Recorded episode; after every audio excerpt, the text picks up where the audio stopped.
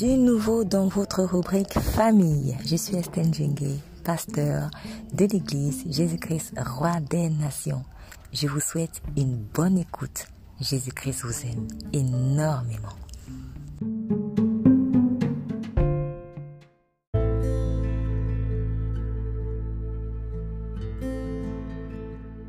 La prophétie n'est pas la fondation du mariage, mais c'est Jésus-Christ. Voici le témoignage de Paolo et Clarence, une histoire vraie qui m'a beaucoup enseigné sur la question de la préparation au mariage et du choix du conjoint. Au moment où elle ne s'y attendait pas, Dieu dit à Clarence de prier un peu plus pour son mariage parce qu'elle allait bientôt rencontrer son futur mari. Entre-temps, Paolo priait intensément, presque tous les jours, pour que Dieu lui donne une bonne femme. Un beau soir, lors d'une réunion de prière à l'église, alors même qu'il ne se doutait de rien, Paolo, le Saint-Esprit révèle à Clarence que l'heureux élu, c'est bien lui. Paolo, après mille et une confirmations de Dieu, paroles bibliques, paroles prophétiques, songes, témoignages intérieurs, etc., les deux commencent à se fréquenter. En effet, ils étaient dans la même église mais ne se connaissaient pas vraiment. Paolo et Clarence réalisèrent vite que Dieu avait vraiment tout préparé pour eux. Le Saint-Esprit les encourageait beaucoup au travers de paroles prophétiques sur leur couple, ce qui les rassurait. 1 Corinthiens 14, verset 3. Celui qui prophétise, au contraire, parle aux hommes, les édifie, les exhorte, les console. C'était la joie pour les deux tourtereaux qui tombèrent amoureux. Cependant, Paolo avait beaucoup de mal avec la sanctification. Dans son caractère, il se laissait plus conduire par la chair que par le Saint-Esprit. Il se disait en lui-même, Dieu m'a dit que Clarence sera ma femme. Il lui a déjà parlé, donc elle n'a pas d'autre choix que de m'accepter telle qu'elle, car c'est Dieu qui a dit, elle doit lui obéir. Sauf qu'au fur et à mesure qu'ils se fréquentaient, Clarence commençait à avoir peur de Paolo et les sentiments qu'elle avait pour lui s'étiolèrent peu à peu.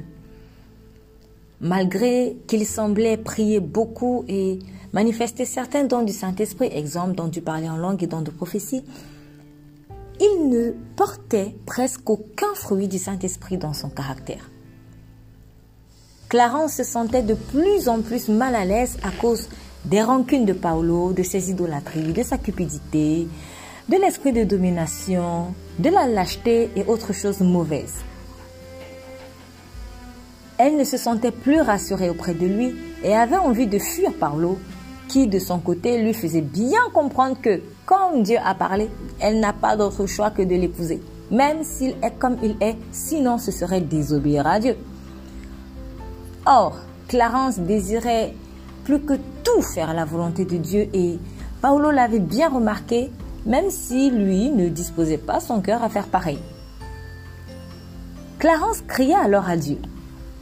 Seigneur, au secours Tu m'avais promis un bon mari, un homme qui au moins saura me protéger. Or là, Paolo me tyrannise littéralement. Il est prêt à me sacrifier pour ses intérêts. On dirait que pour lui, je ne suis qu'un moyen de sortir de son célibat, mais rien de plus. Malgré tous mes efforts pour l'aimer, malgré que je fasse tout ce que tu me dis de faire pour son bien, il me pousse à te déshonorer. J'ai l'impression qu'il te priait uniquement pour le mariage et qu'il est venu chercher une femme dans une église parce qu'il espérait y trouver une femme soumise, soumise non pas à toi, ô Dieu, mais plutôt à sa chair, à lui. Or, lui a des valeurs contraires aux tiennes, Seigneur contrairement à l'apparence qu'il donne.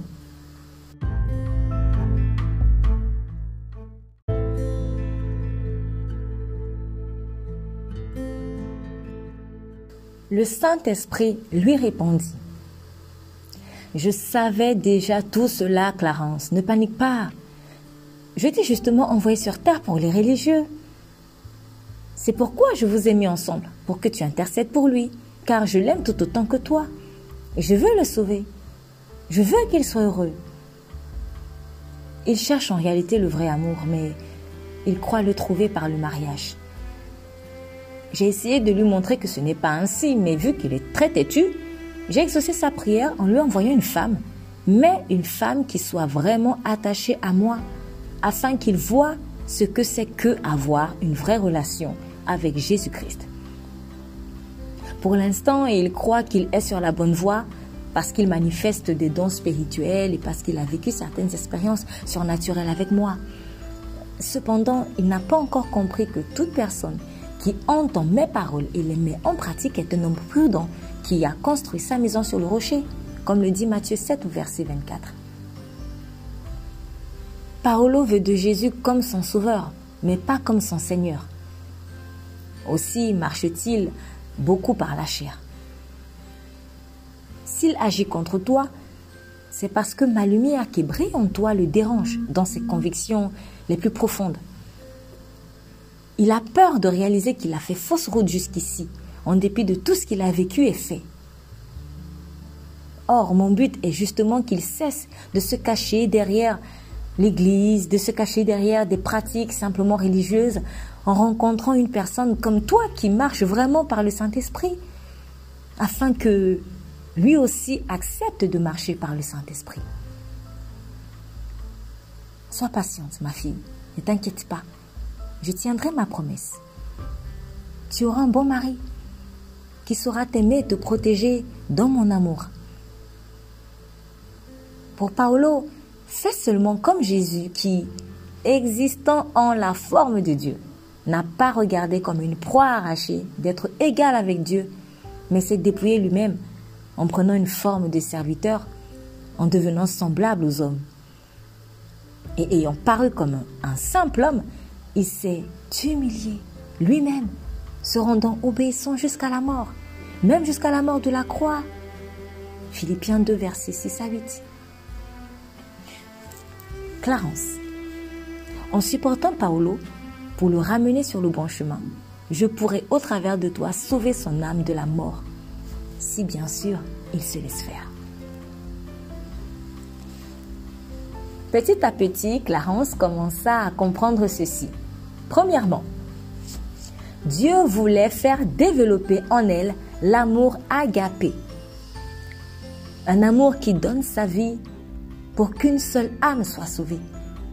C'est l'amour par lequel Dieu aime chacun d'entre nous. Un amour qui se donne pour l'autre, quel que soit son état et quelles que soient les circonstances. Clarence vit que les sentiments qu'elle avait pour Paolo étaient insuffisants à bâtir un mariage solide et comprit donc l'importance de laisser l'amour inconditionnel de Dieu grandir en elle pour son futur conjoint. Deuxièmement, garder la foi en le Dieu de la résurrection. Quel que soit l'état d'âme actuel de son futur mari, Dieu ne permettra jamais le mariage tant que les deux partenaires ne sont pas prêts. Troisièmement, un homme qui désire que sa femme se soumette à lui doit impérativement être lui-même soumis au Seigneur Jésus-Christ, au risque de devenir euh, pour euh, elle une occasion de chute. Quatrièmement, la femme n'est pas une serpillère de son mari. Sa soumission n'est pas de l'esclavage, mais plutôt l'amour dont Jésus et non son mari est le centre. Ce n'est qu'en aimant vraiment Dieu qu'elle pourra vraiment aimer son mari et vice-versa. Elle doit donc apprendre à compter plus sur l'amour de Jésus, qui lui est infaillible, plutôt que sur l'amour de son conjoint, qui lui est faillible. Enfin, la prophétie ne fait pas le mariage. Même si Dieu a parlé, si les deux futurs conjoints ne laissent pas le Saint-Esprit les transformer, ils peuvent perdre le cadeau que Dieu leur avait gracieusement donné, à savoir l'un ou l'autre. C'est comme s'ils jetaient une rose au chien. En effet, deux ans plus tard, alors que Clarence avait dû prendre entre-temps des distances avec Paolo pour se consacrer à Dieu dans son temps de retraite, Dieu lui dit, C'est bon ma fille, je vous sépare. Le temps pour vous deux s'est écoulé. Et Paolo refuse pour l'instant de se laisser faire. Ta mission est terminée avec lui. Et tu as été fidèle malgré tout. C'est bien. Tu sais, j'ai déjà prévu quelqu'un d'autre pour toi. Et avec lui, tu auras le sourire, car j'accomplis toujours mes promesses. C'est ce qui s'est passé, car Dieu est fidèle. Cher ami, la prophétie sur ton mariage ne fait pas tout. Il te faut mener une vie de sanctification, non seulement pour te préparer à ce mariage, mais surtout pour bien gérer ton foyer, car on ne se marie pas pour divorcer. Seulement si tu estimes que ton futur conjoint n'a pas d'autre choix que de t'épouser dans ton état charnel, parce que c'est Dieu qui aurait dit que c'est cette personne que tu épouseras, cela n'est pas bon car, d'une part, Dieu ne force jamais la main. Seul Satan force. De plus, le mariage réussi, c'est l'apanage de ceux qui marchent par le Saint-Esprit et non par la chair. Mais si nous ne suivons pas son Saint-Esprit, cela équivaudrait à mépriser sa parole. Or, celui qui méprise ce que Dieu dit ne sera pas heureux. Proverbe 13, verset 13. Celui qui méprise la parole se perd, mais celui qui craint le commandement est récompensé. En un mot, faites de Jésus-Christ le socle de votre mariage et non la simple prophétie. Seul Christ en vous peut vraiment attirer votre futur mari ou votre future femme à vous. C'est en voyant les fruits du Saint-Esprit en vous que cette personne sera rassurée. Elle reçoit une prophétie à votre sujet, même venant de Dieu, alors qu'elle constate que vous manifestez surtout les fruits de la chair, cela aura tendance à la faire fuir. Laissez vivre Jésus en vous pour attirer l'autre sans forcer. Que Christ en vous soit donc votre aimant et non pas seulement la prophétie. Vous allez y arriver par sa grâce. Nous prions. Père céleste, Merci pour les paroles de prophétie que tu m'as données et qui m'ont édifié, encouragé et consolé. Je te prie de m'aider par ton Saint-Esprit à faire ma part en me soumettant à toi pour me préparer au mariage et surtout pour bien prendre soin de mon futur foyer. Au nom de Jésus-Christ, je prie. Amen. C'est Estelle Vous êtes bénie.